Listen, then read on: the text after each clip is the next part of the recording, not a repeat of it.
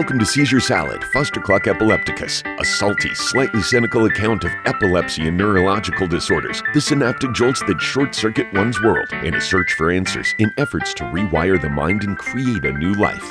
Oh, and a whole lot of tangents. And now, Seizure Salad with your host and electrostatic meat sack, Micah B. Never, you know, the circumstances are still tough in life. Um, but the feeling is way, it's like it, it made me how I, how I needed to feel to get through these things. It brought enough change and it shook up my world just enough for me to start just making decisions, Yeah. even if they're not going to work or not, because it doesn't matter anymore.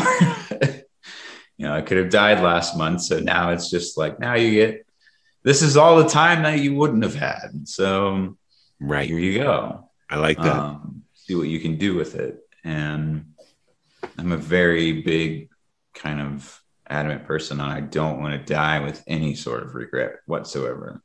Um, and I've tried to knock down like kind of everything that would that would lead to that.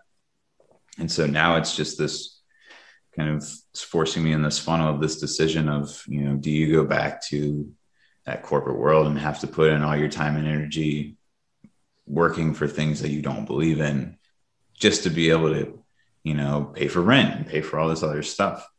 Or do you want to keep fighting for something that you really believe in, that you know, you know, our community needs, but there's no guarantee that you're going to have the things that you need. right. and so it's Right.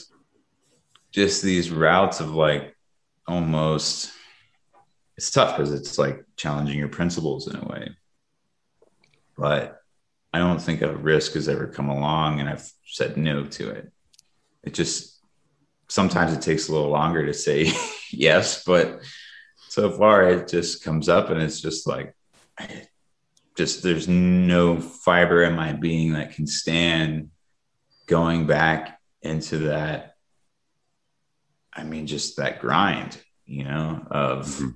Working so hard for something else just to be able to survive Right. um, yeah. and i don't wish that for anybody and it's unfortunate that our system's designed to do that and everyone who's operating in it is just so exhausted to be able to change it in the first place but i also see that like you know maybe if that's the different areas that the epileptic community can be something more than just people who are having a rough time or who are seen as victims or seen as ill or seen as this or that.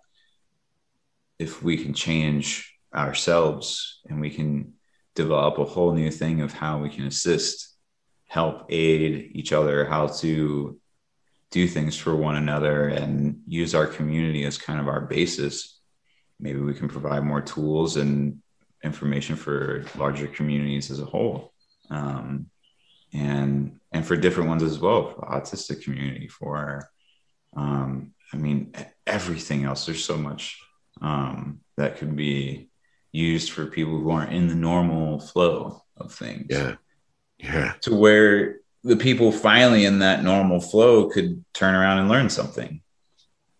Um, Right. And us having to teach them something instead, um, which I mean, we already do. We already had so many lessons, and and teach something in a way that respect is delivered, not this like, oh, I feel bad for you kind of thing, of Right. like, oh, uh, you know, I have to feel better for myself because this person doesn't have that much or whatever. It's like, no, like they don't have any idea of how much strength it takes how much power is developed over experiencing these types of things over and over again. Um, you know, we have no daily life. What's your normal day look like? There isn't one. Uh, let's see. Sometimes I forget who I am, uh, Yeah. where I am. yeah. yeah. But then those things start to turn in, you know, being useful. If I sit here and identify as the same person, the same thing, and I grind in the thing that I am so much, I almost forget to forget. Yes. I almost I was just forget thinking that. to just like, yeah, just let go of, you know, this is the name and thing that other people have chosen for me. I'm not saying I'm going to go out and get a new name and shit, whatever, but just Right. just your internal, you know, beliefs and things of not being afraid to let that out anymore. Exactly. Like like to like you're saying is is like sometimes like most people don't get the benefit that we have of literally forgetting who you are or where you were and what you were doing and honestly not having to feel bad about it because it's your head you know? It's like oh where was i? Cool. Oh now i just get to enjoy the moment the now um which is so prevalent in eastern culture but and we we so many of us in the western world kind of spew it out and but so few of us really like yeah now it's about forgetting. It's about forgetting. And yeah. Forgetting and remembering at the same time. It's such Yeah. a weird thing. Yeah. It's like your human self has to forget and your soul Yeah. has to remember. it just happens out of electricity for us you know yeah, right. we have that benefit oh man so what you got what what are your plans going forward like you're you're doing the climbing asheville gorgeous area what's in what's in the works for you around the corner bro Yeah, I mean, I uh, I have until basically September um, to make something happen. yeah Uh, whether that's, and I don't really know what that something is, to be honest. Um, because when I got out of, you know, that whole, I mean, it took about a month to about like restructure, you know, that who I am, where am I kind of thing lasted for a good while. And, um, and in the middle of all that too, it was, uh, it was my birthday as well, which was really weird. that's right that's right happy birthday Yeah, appreciate it. Um, and so it was like, yeah, your birthday right after you didn't, you know, possibly wouldn't have had one. And it was just this restructuring of, okay, I have lots of reasons to be afraid and worried and stressed and have anxiety right now. But also, I have enough power to choose and look at the future and say, I'm just I'm just not going to participate in that. You know, I have so many reasons to be stressed. Um, but there's just this inner feeling where it's just like, yeah, but I don't care.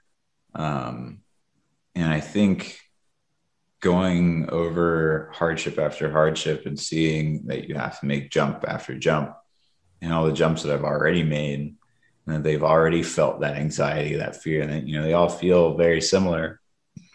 And you have to make quite a few of them before you be able to make that decision of just like you, you know what? No.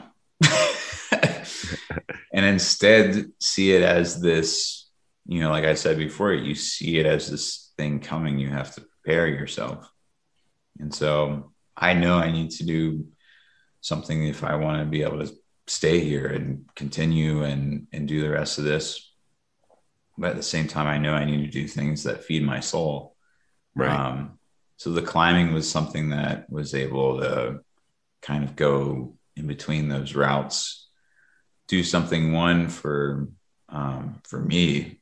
You know, when you're on the wall, you're not thinking about anything else, and Amen. so yeah. you know you're you're yeah you you feel pain, you feel you know that slight stress, and you look down, you feel that kind of fear, but it's different.